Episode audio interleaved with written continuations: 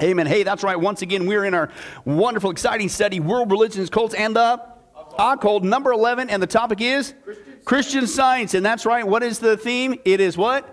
Not Christian, it's not science, and it's not even close. And we're going to see that one more time, folks, is the big issue there. Now, we've already been seeing with the history and where this come from, of course, with you-know-who. And as we're taking a look at this study, Christian Science, we've already dealt with the history, the aspect of that.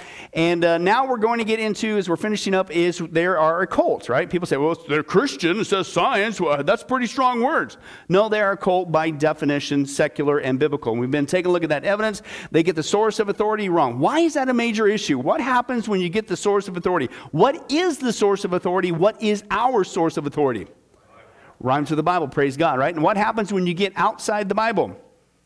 100% of the time, 100% of the time, you're going to end up with error. Why? Because it's from man and or it's from a demon who is lying to you, right? So they got the source of authority wrong, okay? They don't really even follow the Bible. What they do from the Bible, they tweak and contort and whatever. We saw that. But they really follow the teachings of Mary Baker Eddy, right? She wasn't a baker and? And she wasn't Eddie, but that's right. But anyway, they also, it spills downhill from there. Once you get off the source of authority, the Bible, you get everything else wrong, goes downhill fast. They get the nature of God, certainly the Trinity wrong. We saw that. They get the person and work of Jesus Christ wrong, and they get the nature of man wrong. That's where we left off last time. And how many of you guys went home last night and you actually went out and bought a turbo encabulator? Remember we saw that there? And that was just a bunch of nonsensical stuff. We're going to see that, Lord willing, again tonight, that kind of the same vein thing. But that's really what it is, when you, the nature of man. Because remember the premise of this, you're going to get this healing because you need to understand the big premise of Christian Science. And that everything is an illusion. Matter is an illusion. Sin is an illusion. Sickness and even death, they say, is an illusion. And it's all couched in this quasi, sounds logical, but it's illogical nonsense. As we saw, it reads with the rhythm of a pseudo-logical statement. That has the tendency to dull the senses when read long enough, right? And that's what it is, just a bunch of a mindy mumbo jumbo, man, it's crazy. But that's what they espouse. Now, what we're going to see tonight, again, is it's a kind of a combination. Christian Science is a combination of New Age, okay, but it's, and also a combination, we're going to see even more evidence tonight, of Hinduism. And that makes sense because if you recall in our New Age study, where does New Age, a lot of it come from? It comes from Hinduism, so it kind of blurs together, okay? But let's take a look at that. But they get the nature of man wrong. Excuse me, how many guys can verify that matter is real? How many guys just use matter to respond to that question that I did with parts of a body that's full of matter, right? Okay, right? And you think, are you serious? People really believe this? Yes, they do. This is the underpinnings of what they believe. Now, of course, when you start thinking that matter is an illusion, as crazy as that is, wild as that is, with all due respect, if you're thinking that sin and then death and all that stuff, sickness, that's an illusion, then guess what? The last thing they get wrong is the means of salvation. Well, that means then if there is no sin, right? Then guess what? You don't need to be saved. And that's really what they teach. And again, what's the irony here? What did we see before? If Mary Baker Eddy did not pepper in her so-called, in her writings with Christianese, you would never even what? You would never even say this has anything to do with the Bible because it doesn't, right? And so this is the issue. It's supposed to be Christian Science and you say you don't need to be saved. What? What is a Christian?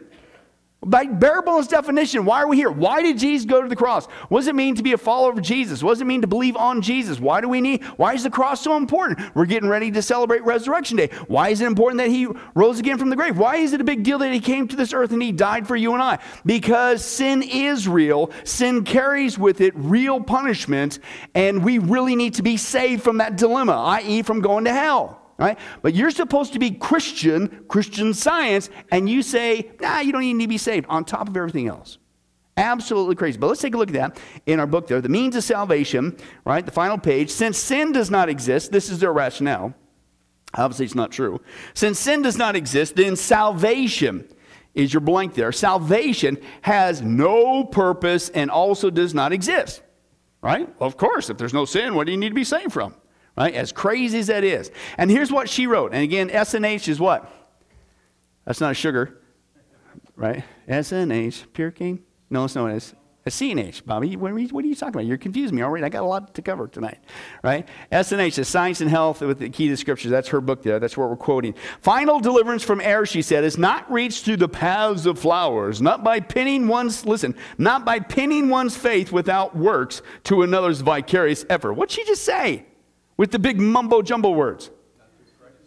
If you want to be saved, don't rely on the work of Jesus Christ. That's a bunch of flowery baloney, according to her. Can you believe that? And yet you have the audacity to call your religion what?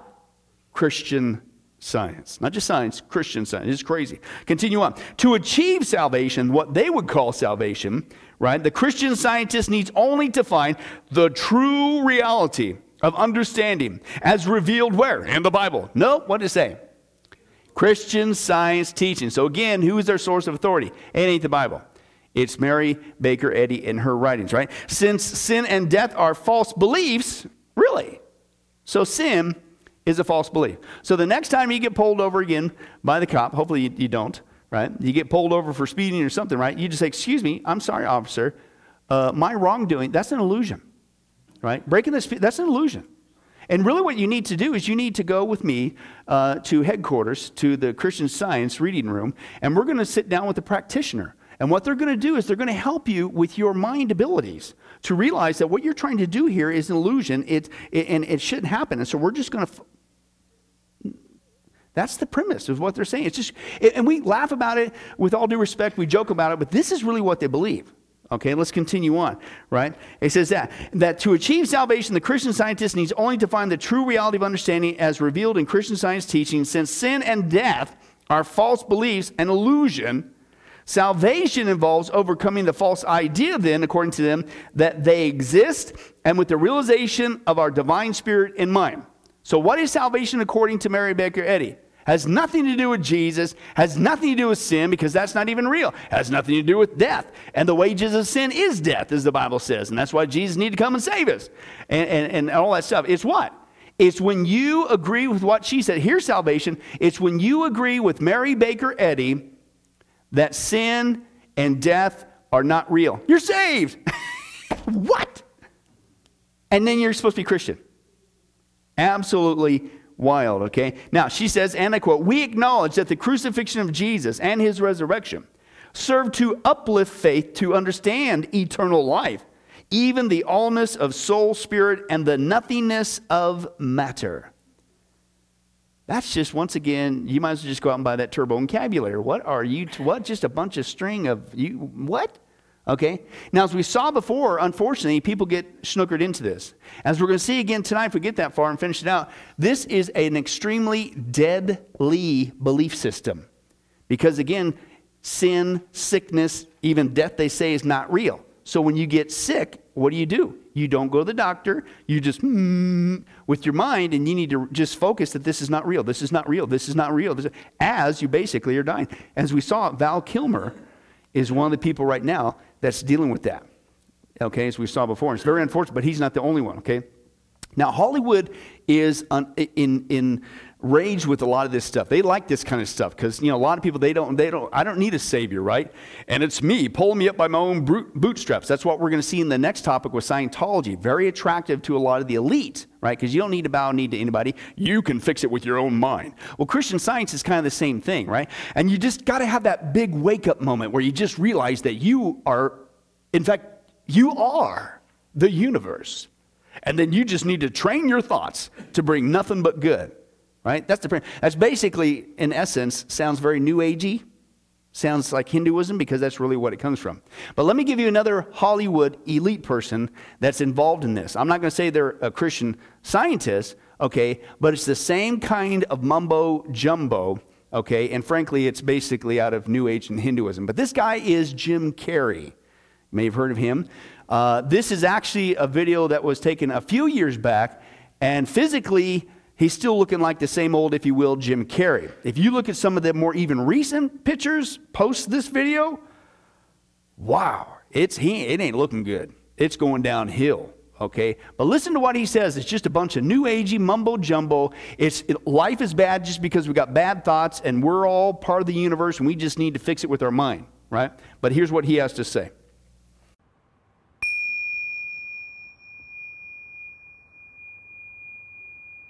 a few months ago, after knowing Eckhart Tolle for a while and studying the books, I woke up and I suddenly got it.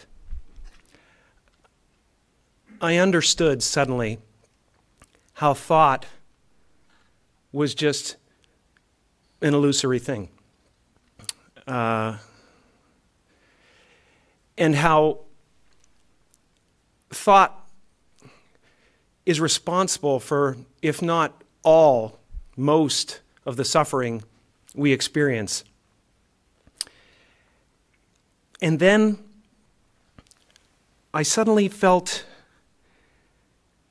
like I was looking at these thoughts from another perspective, and I wondered, who is it that's aware that I'm thinking? And suddenly I was thrown into this expansive, amazing feeling of freedom from myself, from my problems. I saw that I was bigger than what I do. I was bigger than my body. I was everything and everyone. I was no longer a fragment of the universe. I was the universe. All righty. There ain't no pair of pants that you can fit the whole universe in, Jim.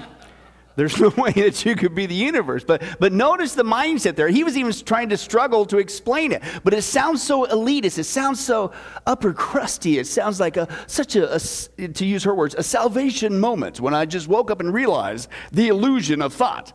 But wait a second. You use your thought to come to that thought about the illusion of thought. So how can I trust that? Maybe that's an illusion. I don't know, Jim. With all due respect, it's sad, it's unfortunate. And again, what's the phrase? It reads with the rhythm of a pseudo-logical statement that has the tendency to dull the senses when read long enough. This was a big, huge clip. I kept it at about 2 minutes. That's all I could take. What? And I'm trying, what do you, and trying to follow.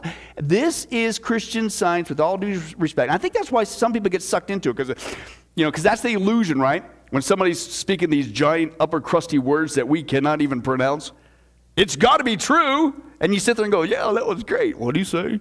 Right?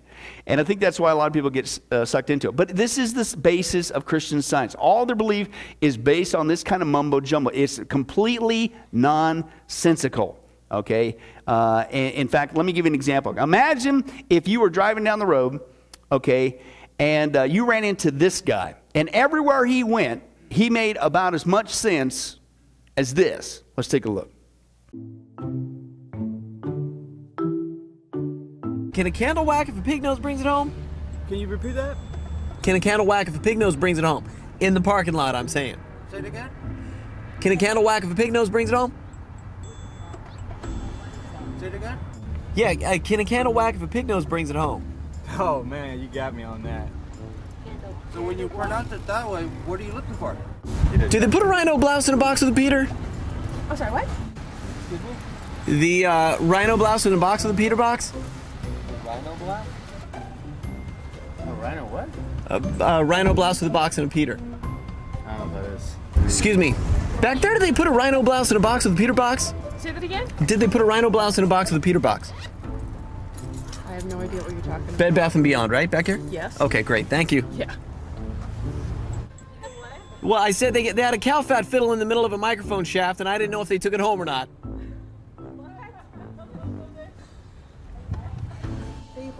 I say, is there a cow fat fiddle in the microphone shaft with the bum on top? It's blue. My wife told me about it spinning around. I don't know what you're talking about. I'm sorry. Now, they stuck a peel and food maze up here, right? What's that? They stuck a peel and food maze up here? What is it? In Costco? Uh-huh. They close at what time? I have no idea. Oh, sorry. Thanks. Sweeter with the muffin top in the middle, or does it get sweaty over there? No, that's what I don't understand what you're saying. What's that? I don't understand what you're saying. Oh, about what? I like the muffin on the top. The sweeter. There he is. How's it going, buddy? Yeah, shaft of the khaki pants in the middle. What was that? Shaft of the khaki pants in the middle. They had a wax on top. It started melting down. Remember Jack? How you doing? When they're floating around in there, they didn't know what to do, so they just started going around in circles. These guys in there. Is a can of wax with the khaki pants coming down? What? Can of wax with the khaki pants coming down, did you know? What are you talking about? Like with the hot peppers? Or no? What? Wait, what are you saying? What are you, Christian Scientist? What are you speaking? I can't understand what you're talking about. Just complete nonsense, okay? But can you imagine that? Because that's really basically the illusion, to even use their term, that's going on with the Christian Scientists, right? It's all these big mumble-jumbles and can flags and in the Peter box with the wax and wax. It was Max, you know, in the parking lot, right? I mean, that's what you're saying. And everybody goes, uh-huh, right? Okay, that's really what the basis of a lot of this stuff is, okay? And it's sad, okay? Now, let's continue on. So obviously, they get it wrong. They get everything wrong because their source of authority is wrong. They get God wrong. They get Jesus wrong. They get the nature of man wrong, and they don't even think you need to be saved wrong, okay? They get everything wrong. So now, what do? Would you sit back and go, candy flax and medium wax with the melted wax?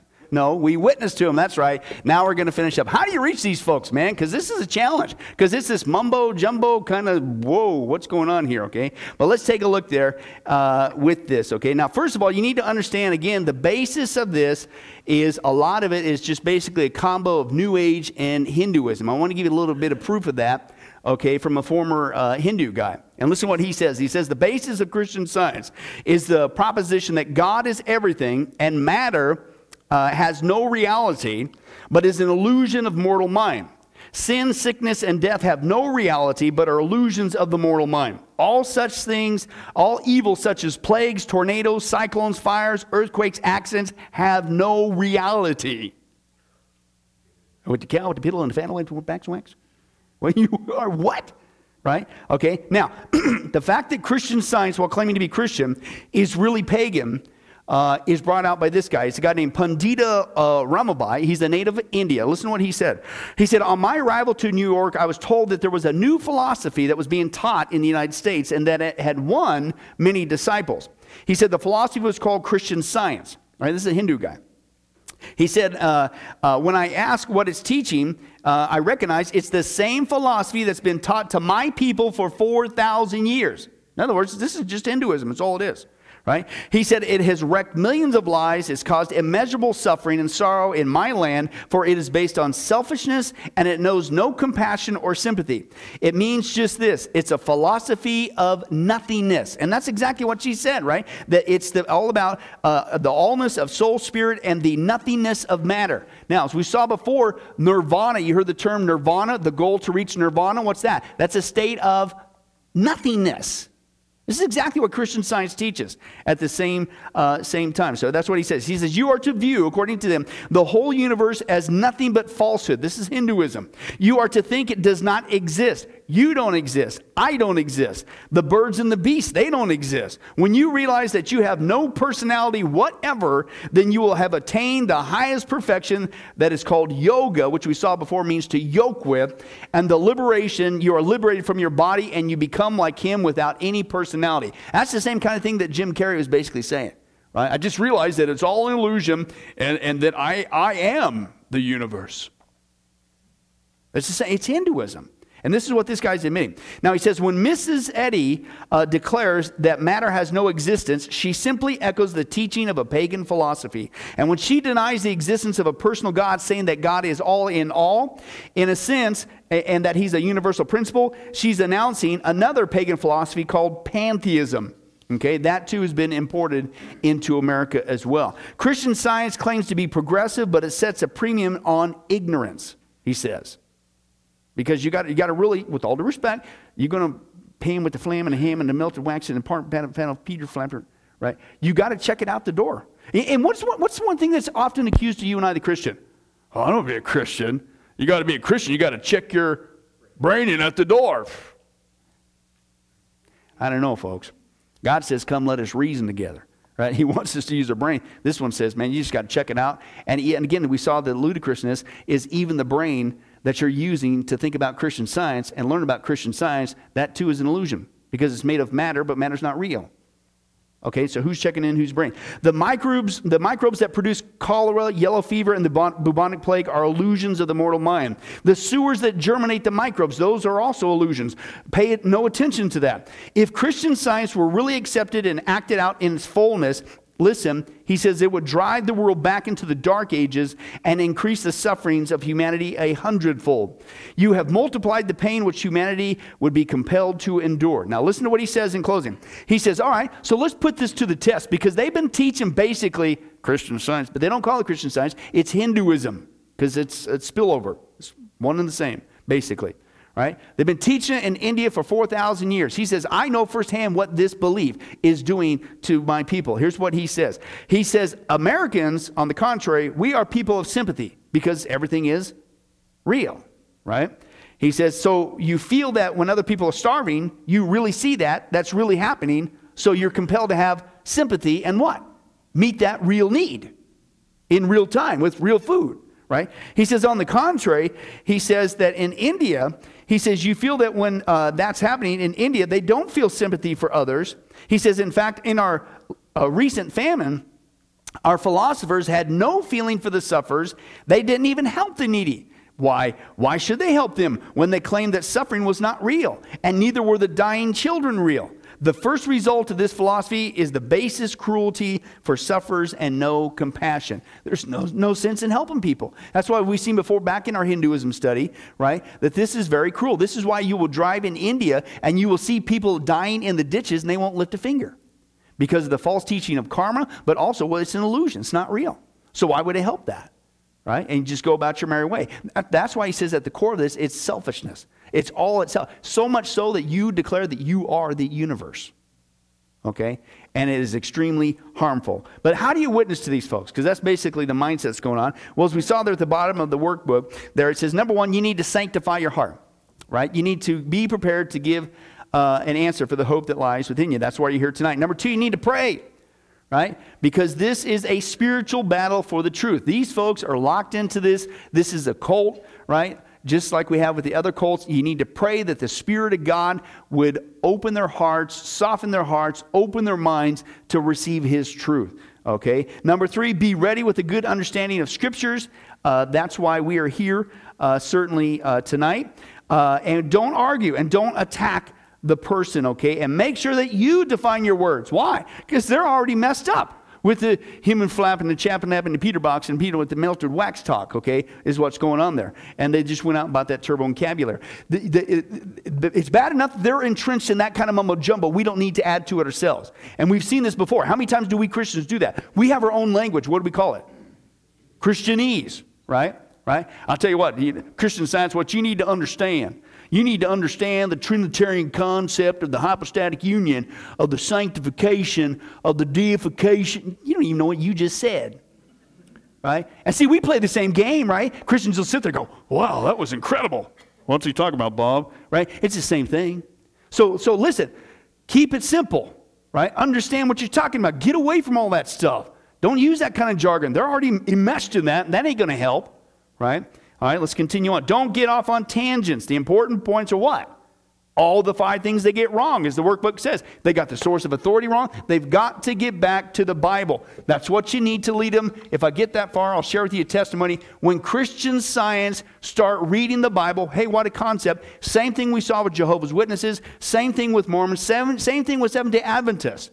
Right? When you get back to the Bible, you start to see that, wait a second, Joseph Smith is contradicting the Bible. Wait a second. Charles Taze Russell, Judge Rutherford, the Watchtower Society is contradicting the Bible. Same thing with Christian Scientists, even with the Seventh-day Adventists, right? They contradict the Bible. Mary Baker Eddy is contradicting the Bible.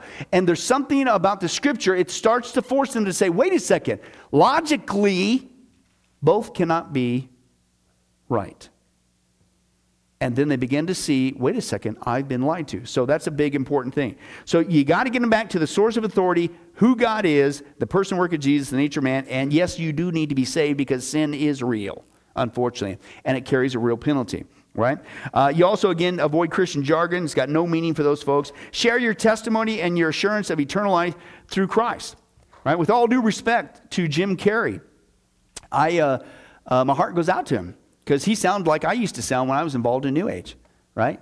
And I'd be the guy at all the parties with all the drugs and stuff, and everybody's just talking about all kinds of sinful stuff, and I'm the one that's wanting to rap New Age, right, and stuff. And it was all the same stuff, man, just, well, you know, the universe and really what it is. It's made up of this. And basically, it's the world according to me is all it was. That's what New Age is. It gives you the power. You get to choose a little bit of this little cafeteria style, and this, and you get to make it up, and because you're a part of the universe and all that. But my heart goes out to him, right? And what we need to do is, Sarah, you know what? Because deep down inside, Jim, you think you got it together? You think you had this revelation? Oh, by the way, Eckhart Tolle, who was that?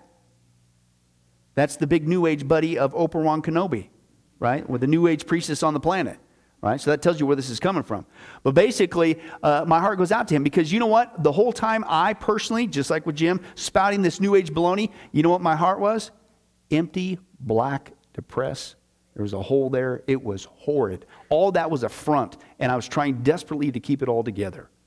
And so when you come up to somebody like that, you just go right past their jargon, the mindy mumbo jumbo, and you go straight in. And you said, you know what? Listen, all I know is I was 25, and I dropped on my knees in a bare bones faith, man, all by myself. I said, God, if you're real, and if you want this life, you can have it. And then I knew enough specifically that I need to specifically call upon the name of Jesus Christ. And I did in faith, and I said, Jesus Christ, would you please come into this life and forgive me? And bang, instantly. That's music to their ears because they don't have that.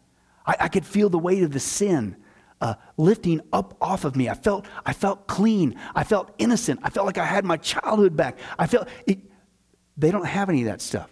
A Christian Science doesn't have that stuff. All the other works-based false salvation, name them, Jehovah's Witness, Roman Catholicism, Mormonism, even Seventh-day Adventists, Christian Science, they don't have any of that stuff. They don't have the assurance that they know when they die, and it's not an illusion. You will die. Okay, that you're really going to go to heaven. You don't have to be afraid of death. You can know that you have peace with God, that your sins are forgiven, that, listen, the whole world could hate you, but Jesus Christ loves you. They don't have that. And that's why he says that sometime, listen, maybe you don't know how to counter the piddle, flap, flap, flap, Peter Boxman, candle wax talk, but you can share your testimony. Share your testimony with them, right? That's what he says. Now, then establish again some specifics, right? Establish the unique authority of the Bible. Again, get back to the Scripture. Why is that so important? Because where does truth come from?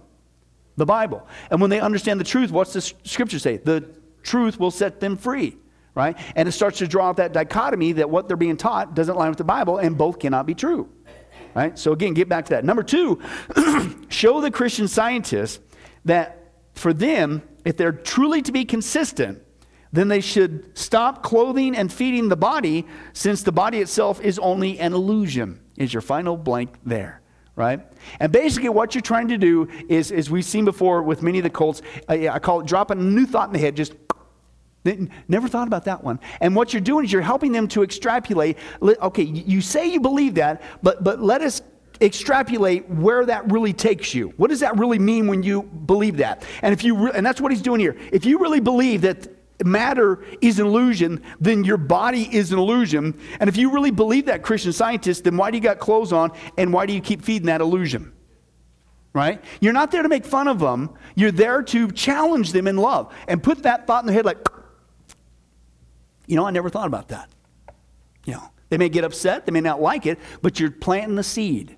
Right, is what's going on. Now, speaking of planting seeds, I got some other questions as we witness to the Christian Scientists. Some other things to think about, right? All right, let's put some new thoughts in their head, right? All right, if God is all in all, that, remember that's one of the biggest things. That's why Jim Carrey thinks he is the universe, right? All right, but if God is all in all, then where did evil come from? I mean, that'll fry some brain cells, according to their belief system. If he's all in all, then are you saying God is evil? But according to you and your belief system, God is just love. Remember, they don't deal with his other attributes. They just say, no, he's just love. Anything else is an illusion. Well, then where's this evil? Right? And then are you saying that God's responsible for it? So it's just like, well, it makes them think. It makes them wonder. Like, wait a second. I never thought about that way. Well, that's what you believe. Number two, if everything is an interpretation of divine mind, then why do people, including Christian Scientists, have different understandings of God? But that doesn't make sense, right? Oh, and by the way, if it's all an illusion, not matter, then how can we trust what you're saying with your brain that's processing this. How can I even trust what you're saying back to me, right? And how can you trust anything, right? On and on. Number three, if sickness is an illusion, then why do you have practitioners who go out to Christian Scientists in attempts to heal them? If it's an illusion. I mean, that's a wasted effort. Just stay home because it's an illusion, right? Now, Christian practitioners, right? We're going to get a little bit into this because it kind of blends into Scientology, the same kind of practice, if you will. Scientology, L. Ron Hubbard, again, I'm getting ahead of myself, but basically, if you want to become clear is the goal and get rid of all these negative things, sounds familiar, doesn't it, right? Okay, and then you have to get rid of all these negative engrams. And so you need to come to us, all right, a Scientology counselor, right? And we're going to guide you through these steps. Oh, by the way, it doesn't come free, right? And we're going to help you become clear. Well, that's kind of basically the same thing with Christian Science, right? If things aren't going right in your life, right? If it would have, you know, if you're having this sensation that there's something wrong with you, an illness, you know, oh no, you need to quickly go to the practitioner and he'll set you straight of that illusion, right? But again, if it's not even real, if it's illusion, why do you even do that practice? But let me explain that practice of a Christian Science practitioner. Right? And these are the people that basically that go around in a Christian Science congregation to help others think straight. Right? So let me describe their church service, their so-called church service. Right? Sunday services are held throughout the year, and there's a weekly testimony meeting on Wednesdays. On Wednesdays we have Bible studies. On Wednesdays they give testimonies of all the supposed healings that they've experienced by thinking straight with the writings of Mary Baker Eddy. That's it. That's their service. That's their Wednesday night service. Right? Now, so that's what they do. Now, and basically what they follow, they say the Bible, but it's really the Christian Science teachings from Mary Baker Eddy. All right? Now, again, most of Christian Science that we saw before is on the decline, but there's an area on the planet where it's actually increasing, and it rhymes with Africa. What's another false teaching? A little bit similar to Christian Science, meaning that you need to have perfect health and perfect wealth. The word faith false teaching movement as well. That's also very popular with a lot of the charismania that's going on over there as well. Now, the reason why a lot of Christian Science is still progressing in Africa is because in Africa, they're not as far, what? Medically advanced as we are. As we saw, that was one of the declines of Christian Science here in the United States as medicine began to take off and began to heal the sicknesses and things of that nature. Then who needs Christian Science, right? And in its infancy, people fell for it. Well, that's still going on in Africa today. Now, let's take a look. Now, they have what's called the Christian Science Monitor. How many of you guys heard of that? That's their big publication. Basically, the Christian Science Monitor, it's not Christian, it's not scientist. Okay, and you need to monitor it. Okay, because it ain't biblical and it's not science. Okay, but that's one of their big things that they have there. They have an online edition as well. But basically, they meet on Sundays, and during their Sunday service, they have their versions of hymns and prayers. They supposedly read from the KJV Bible, and of course, Science and Health with the Key to Scriptures. Mary Baker Eddy's big work, right? Now, their services are all programmed, literally. It's all printed program. There's 26 lessons called lesson sermons, and they rotate through the year. So basically, if you stay there for a year, you've heard the same lesson twice. And the lesson is prepared from the mother church in Boston, the Christian Science Church, based on Mary Baker Eddy's writings. So that's it. So basically, it's kind of like the Watchtower. Remember the Watchtower? It's kind of pre-programmed. Much of the Jehovah's Witnesses, even though they have a perverted version of the Bible, right?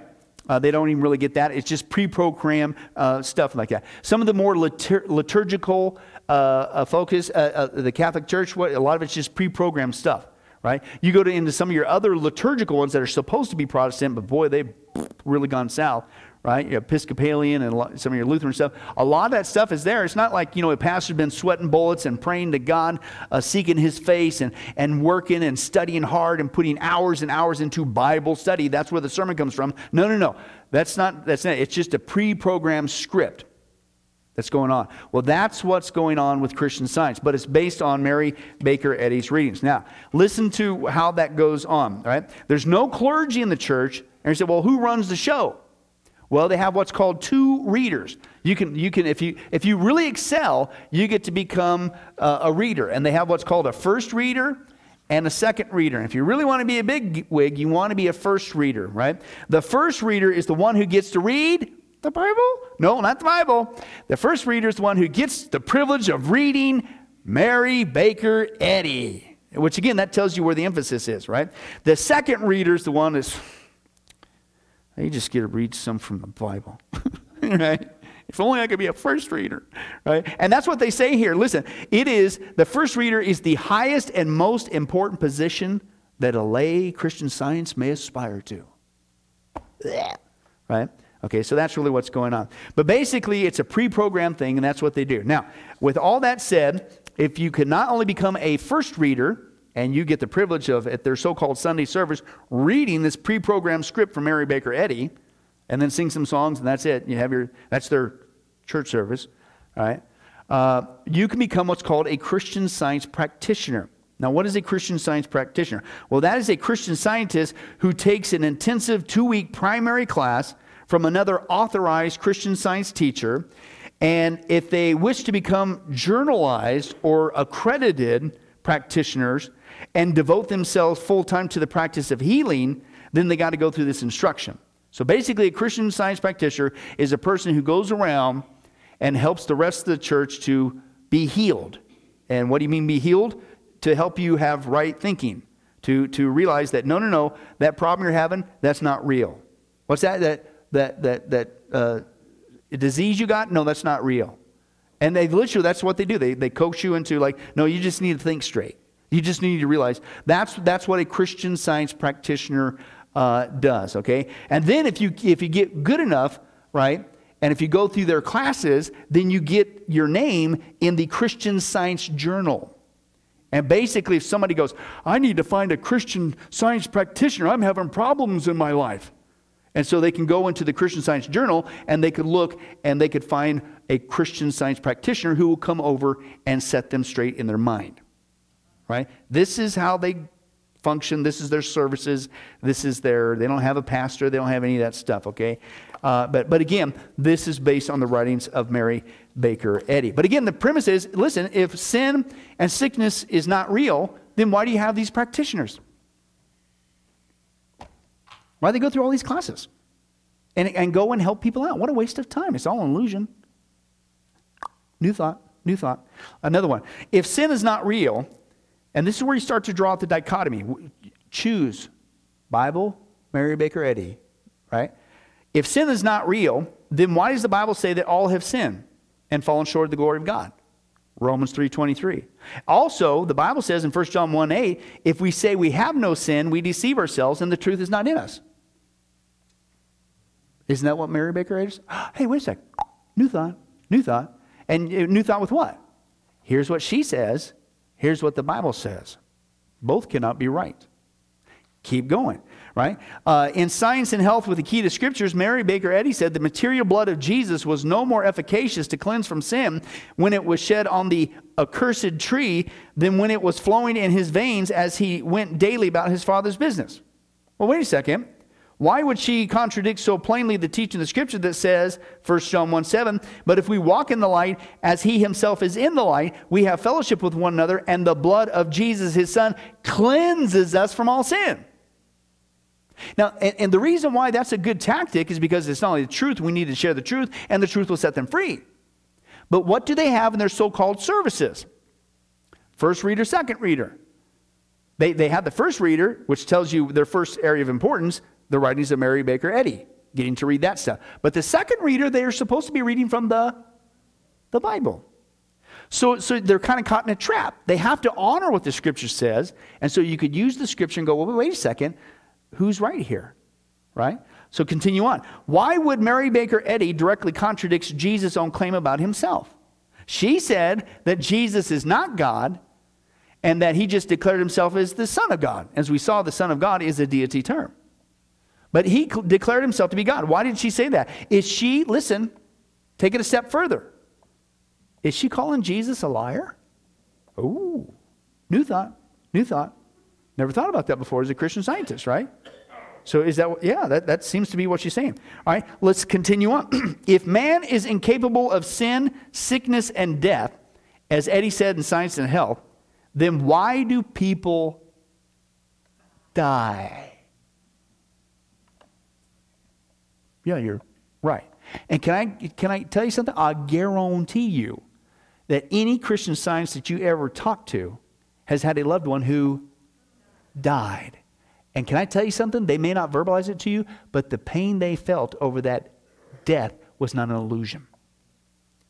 So there's, and that sounds so simplistic, but these people are in a warped brain and train of thought. The piddle faddle whittle with the Peter Pack box. Okay? And some of these people have been raised since they were kids. This is how they know. They've been programmed like this to deny this. And something as simple as like, well, wait a second. I mean, beyond all that we just talked about, if this is true, what she's saying, then how do and why do people die? It's just a new thought, right? And oh, by the way, why does the Bible go back to the Bible? Why does the Bible say that the wages of sin is death? So now they're starting to think, wait a second, this is starting to stack up. Mary Baker Eddy or the Bible? They're not agreeing with each other. And yet she had the audacity to call it what? Christian Science. I'm starting to run into a problem here. Now, speaking of that, sin, sickness, and health, let me read to you real quick this article. It's called The Christian Science Holocaust. Because this is not just a false belief, as we saw in the case with Val Kilmer, unfortunately, this is killing people. And it is killing people by the scores, right? Because sin's an illusion, but so is death, supposedly an illusion, and so is sickness. And disease, it's an illusion. So guess what? People don't go to the doctor. They don't seek treatment. They just sit there and say, it's not real, it's not real, it's not real, basically. Right? But listen, no one knows how many persons have died prematurely as a result of rejecting medicine on Christian Science teachings, but the number is likely, listen, in the tens of thousands. Not thousands, tens of thousands. And a lot of them are kids. Right? The purpose of Christian Science is not to cure disease, but to rather help the deluded person overcome the delusion that they are sick or dead. Now that would be a meeting I would like to sit in on with the Christian practitioner, all due respect. You're going to go to that person that's dead and say, hey buddy, just want to tell you, just start thinking straight. This is an illusion. This isn't really happening to you. Are you serious? Okay. Wait till I get to the story with Mark Twain, right? He set him straight, right? Oh, and by the way, the one who taught this, Mary Baker Eddy, she died December 3rd, 1910. Last time I checked, it wasn't an illusion. Last time I checked, her monument is not an illusion, right? Her gravesite is not an illusion. It's a historical fact. It wasn't a illusion, but this is the core teaching, even from their founder. Hello, it didn't work. And that's what we saw with the unfortunate with the word faith movement. I can't believe that these guys are still going strong after about 30-some years of name it and claim it and blab it and grab it and all that stuff, right? I still can't believe they're still going and making millions of dollars off of people's pain and poverty and stuff of that nature and greed, all that stuff. But if anything, now what we're seeing is what they're teaching is not true, because it's not just perfect wealth, it's perfect health. And again, as we saw before, you take a look at the pictures of Benny Hinn and Kenneth Copeland 30 years ago, and you take a look at them now, and what's happening? The face is falling off. Their body's changing. The hair is coming out. You're getting bigger like the universe, right? It's just things are changing, right? Because guess what? That's a lie to say that you can have perfect health this side of heaven, right? All right, but let's continue on. When a person becomes ill, a Christian Science practitioner helps the person to accept the reality that the disease is non-existent. If a person develops scarlet fever, the problem to overcome is not the disease, but the illusion that you have scarlet fever. The practitioner merely helps them focus their energy on driving these erroneous illness thoughts from their mind. When patients achieve the true understanding that illness does not exist, then they say the physical illness will disappear. Doesn't work, right? Now, persons today in an educated world, the Western society today, if somebody were actually to go to a hospital and a practitioner, or somebody's sick and they go to them, and they were actually to do this, and this is what Christian Scientists and practitioners do, he says this, it would cause a therapist to question the sanity of the person who espouses it. Because again, it's like, are you serious?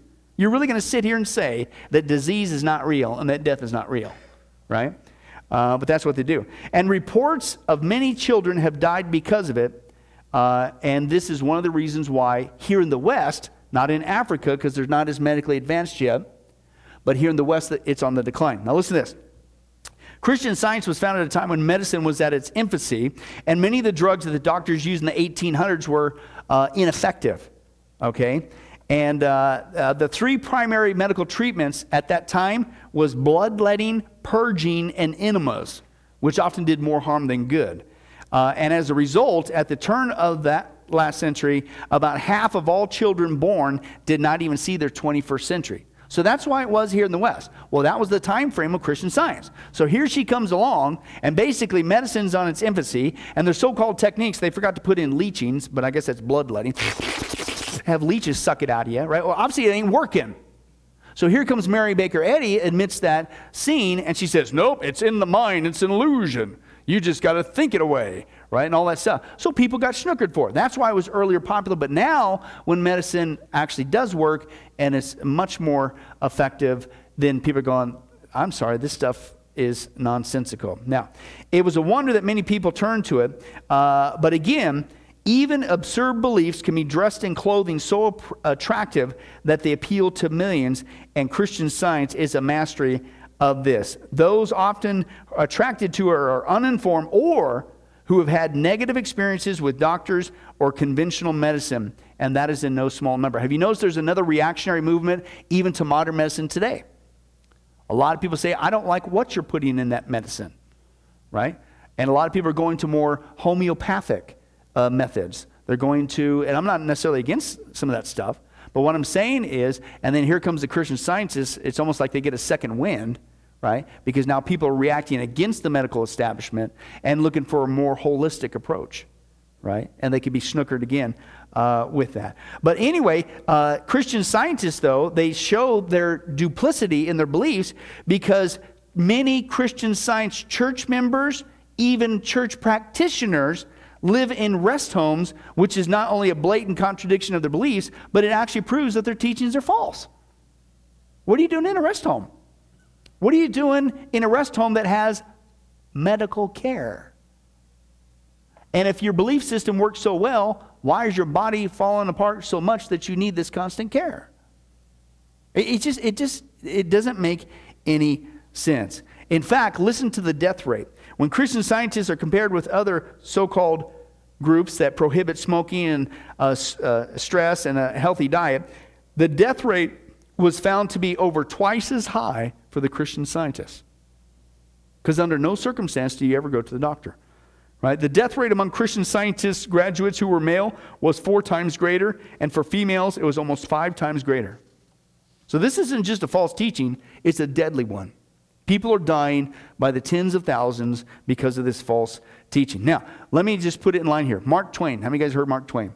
Mark Twain, this is on record, had an encounter with a Christian Science practitioner, and he set her straight. And here's how it goes, right? He was on vacation. He fell off a cliff in Austria. He was obviously in Europe.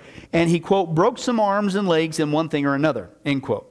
Now, after being rescued by local peasants, Mark Twain searched in vain for a doctor, because obviously he got busted up pretty bad. Finally, a Christian Science practitioner was located who was vacationing in the village. Unable to come immediately, she sent Twain a message to relax because there was nothing wrong with him, and his feelings of pain were imagined, therefore he needed no treatment. The practitioner, a large middle-aged woman with a grim face, he writes, later came to help Twain deal with his imagined broken bones. When trying to convince Mr. Twain that the pain he was then experiencing didn't exist, she, quote, accidentally raked her hand on a pin in her dress and said, ouch, in pain, and then tranquilly went about trying to convince Mr. Twain that pain doesn't exist. True story. Needless to say, she failed to convince Mr. Twain that his bones did not hurt and there was no such thing as pain. Even the people in the process of trying to set you straight with this belief that pain is illusion experience pain while they're doing it. And he called her on the carpet with that. Fortunately, Mr. Twain survived, no doubt because he found a real doctor. But many tragic deaths occur because of Eddy's false teaching. And let me give you one and we'll move on. One of the most famous modern cases is a 2-year-old boy named Robin Twitchell. He became violently ill after a light supper, and Twitchell's parents were practicing Christian Scientists, and they did what a Christian Scientist is supposed to do. They consulted a Christian Science practitioner to come over. And they read various publications, Mary Baker Eddy's writings, on how to deal with this illusion with their 2-year-old boy. And they were having challenges because, quote, it's not easy to convince a 2-year-old that pain and suffering do not exist. And Robin, the little boy, continued to cry and scream in spite of the best treatment the Christian Scientists had to offer. And on April 8th, the boy died simply from a bowel obstruction, which normally can be treated by surgery without complications.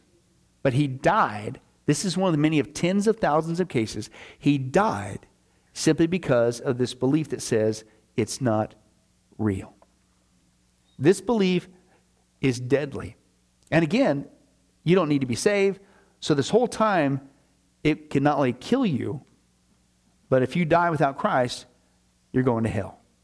Who do you think's behind all that? The father of all lies, Satan. And he's not just a liar and the father of all lies. John chapter 8, Jesus said what? He's a murderer, and he's been one from the beginning. This teaching, this false teaching, kills people. A couple more and we'll close. Why would, here's another question. Remember, we're dropping new thoughts in their head. They've never probably been challenged with this before. Why would Mrs. Eddy say that Jesus did not die? Remember, death is an illusion.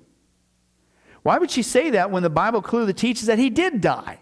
Romans chapter 8, 1 Thessalonians 4, 1 Corinthians 8, 1 Peter 3, 1 John 1, 7, just to name a few.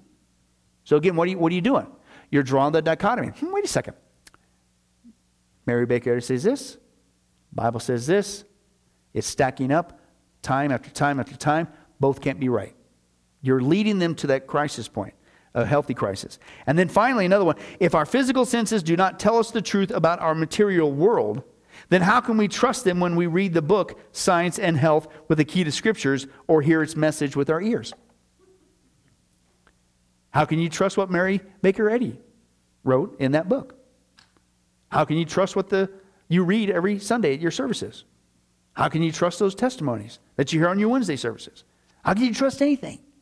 Right? If you put your belief to the test, what are you doing? You're taking their belief in love and you're leading them to what does it really say? What does this really be? If I'm really going to stand on this, what does it really mean? Now, does it work? Yes. And again, as we close, it focuses when you challenge them back to the Bible. Why the Bible? Because the Bible is the source of the truth. The truth will set you free. And once you get into the Bible, you'll see that, boy, it's either the Bible says about God's nature or Mary Baker Eddy. The Bible says about Jesus or Mary Baker Eddy. The Bible says this about man or Mary Baker Eddy. The Bible says this about need and be saved or what Mary Baker Eddy says. You better choose. You draw them to that dichotomy, and there's the power of God's Word and His Spirit opens their minds, and they finally see it for what it is, right? And I'll just share one testimony and we'll close. Her name's Carolyn Poole. She said, Christian Science was my whole life. I was a third-generation member of both the local church and the mother church in Boston. She said, I was class taught. I received special advanced instruction. I wholeheartedly practiced Christian Science by reading my lesson every single day. And I did not go to doctors. I did not take medicine, even when I was sick. And I served on various committees. I even served as president of the executive board. So she was up to the top. She's completely immersed in this. Well, how did she get out? Well, let's find out. She said, during this time, I did not know that my religion was a cult or that it was not considered Christian.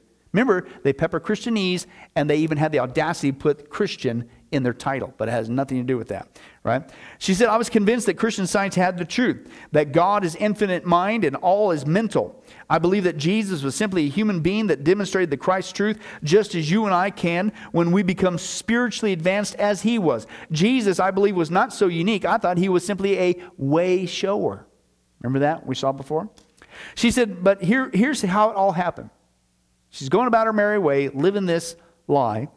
She said, I was at this time old enough to be a grandmother, but listen to what she says. Yet I had never been invited to a Bible study. Now that's a crime. That's the church not doing evangelism. How could somebody make it to the age of being a grandmother and not even once be invited. Didn't say she didn't go. You know, she never even got an invite, not one invite. Can you believe that? We need to evangelize. She says, so I was pleasantly surprised when two women who I did not know knocked on my door one day and invited me to a home Bible study with a Christian women's club. I later learned that God had prompted these two women separately to go door to door in my neighborhood. I was the only one who accepted their invitation. After many months of study, I started seeing verses in my Bible and that I had read and yet had never really been aware of. My conception of God and His plan for man started to change when she started to read the what? The Bible, not Mary Baker Eddy. It began to dawn on me that Miss Mary Baker Eddy, the founder and leader of Christian Science, had taken the place of Jesus for those involved in her religion.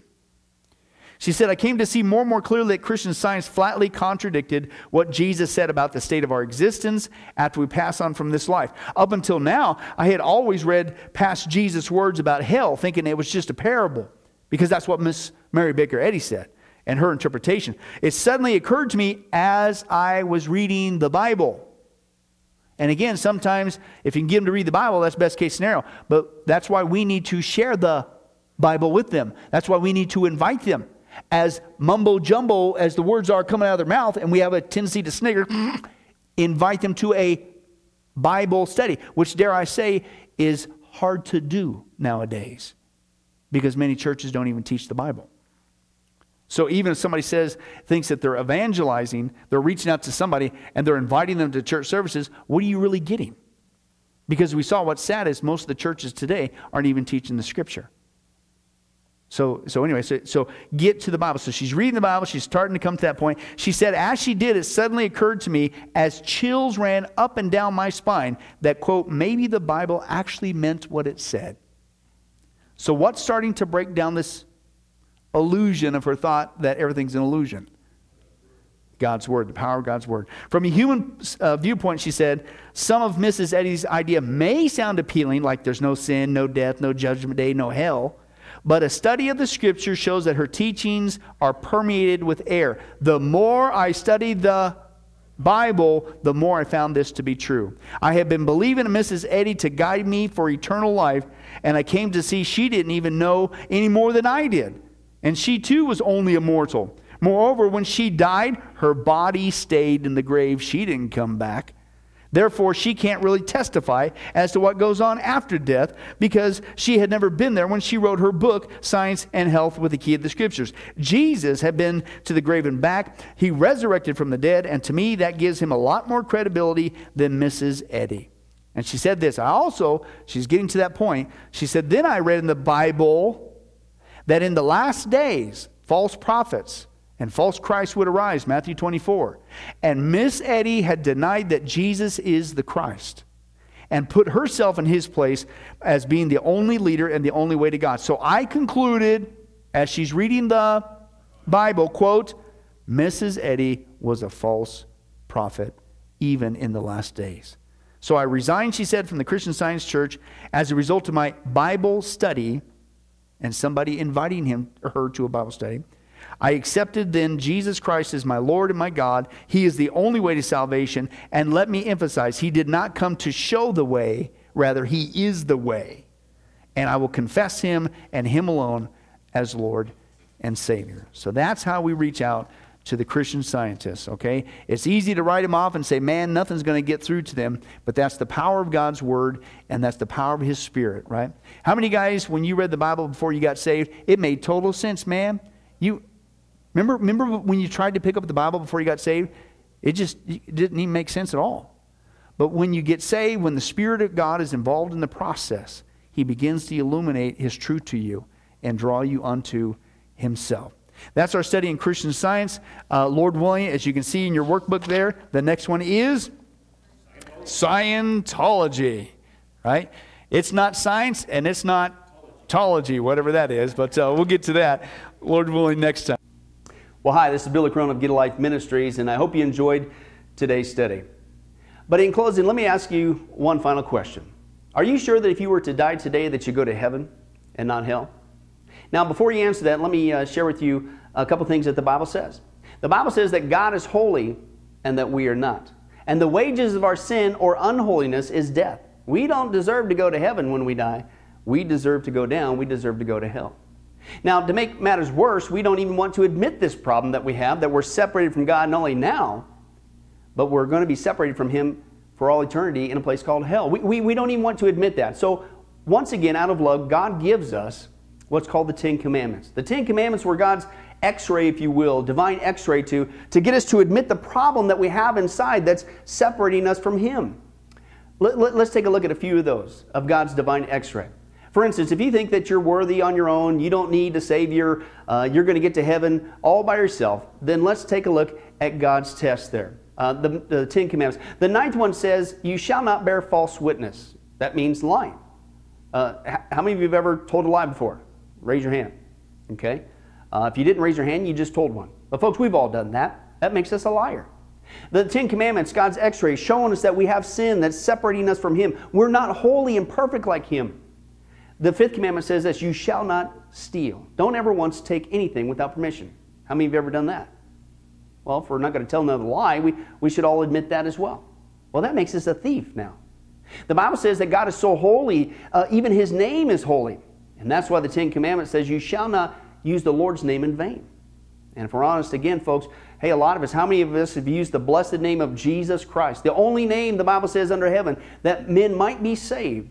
We've now turned it into a common cuss word, if you can believe that. The Bible says that's the sin of blasphemy. The Bible also says, hey, you want to show God you're so perfect, you have no sin, then don't ever once commit adultery. And you might say, well, I've never done that. Really? Jesus lays the standard before us.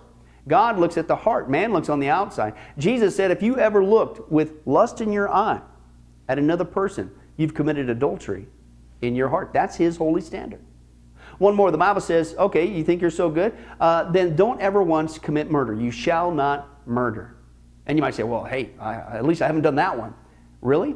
The Bible again says that the sin of hatred, wishing someone was dead, is akin to the sin of murder. It's just, if you will, you pulled the trigger in your heart. So how are you doing? That's just 5 out of 10 of God's divine X-ray, by the way, showing us the problem. How are you doing? Not if, but when your time comes, we're all going to stand before God. You will be forced to admit what He already knows. Hey, God, let me in. Let me in. I'm a liar. I'm a thief. I'm a blasphemer, an adulterer, and a murderer. And the Bible is clear. Such people as these will not inherit the kingdom of heaven. You're not headed to heaven. In that state, you're headed to hell. But here's the good news. God said if we would just admit this, number one, then He could fix it. And it gets fixed only one way, and that's through Jesus Christ. Jesus said in the book of John, chapter 14, verse 6, He says, I am the way, the life, and the truth, and nobody comes to the Father but by me. Why? Because only Jesus lived the perfect life in our place. And Jesus died on the cross. He took the death penalty in our place so that we could be set free. And since we weren't there, and since it's a gift and we can't earn it, we have to receive that wonderful gift by faith. And the Bible says God will pardon us for our crimes, our sins against Him. And you could actually see this analogy working in the natural, in the normal world. We see this actually in the courtroom. For instance, if a person is guilty and everybody knows they're guilty, they've committed a horrible crime, and the sentence is passed, the judge has knocked down the gavel and says, hey, you are going to jail, you are going to the death penalty for that crime. And we know that people, that happens all the time, and they go to jail. But believe it or not, did you know there's a way for that person, even though they're guilty, to actually be set free from that crime? It's called a pardon. And the one in authority, the governor, has the part out of mercy, out of goodness, certainly nothing that that person did in jail. They can't undo the crime. It's too late. But out of mercy, the governor could go down there and grant that person in jail a full pardon for their crimes. And by receiving that pardon, the doors come open and they are set free and they're rescued from the death penalty. Folks, that's what God is doing every single day with us spiritually. He has allowed His Son, Jesus Christ, to take the death penalty in our place. He's pardoned us, but a pardon does you no good unless you reach out and receive it. And it's actually been on historical record that there have been people on death row who a governor has gone down out of mercy and extends to them a full pardon, but they've rejected it. And by their own doing, they went to the death penalty. Folks, don't make that same mistake for all eternity. God loves you. He's willing to forgive you of anything and everything you've ever done, all of it, even the sins we don't even know about. He wants to pardon you and forgive you, but you must receive that by faith today. The Bible says if you believe in the Lord Jesus Christ, if you call upon His name, ask Him to forgive you of all of your sins, believe in your heart that God raised Him from the grave, you will be saved. Please do that now. Please do that today, because tomorrow may be too late. Well, this has been Billy Crone of Get a Life Ministries. Again, thank you for joining us. If there's anything that you need, if you have any questions, please don't hesitate to contact us. Our information and number and things will pop up here on the screen here shortly. And remember, I hope to see you in heaven. God bless.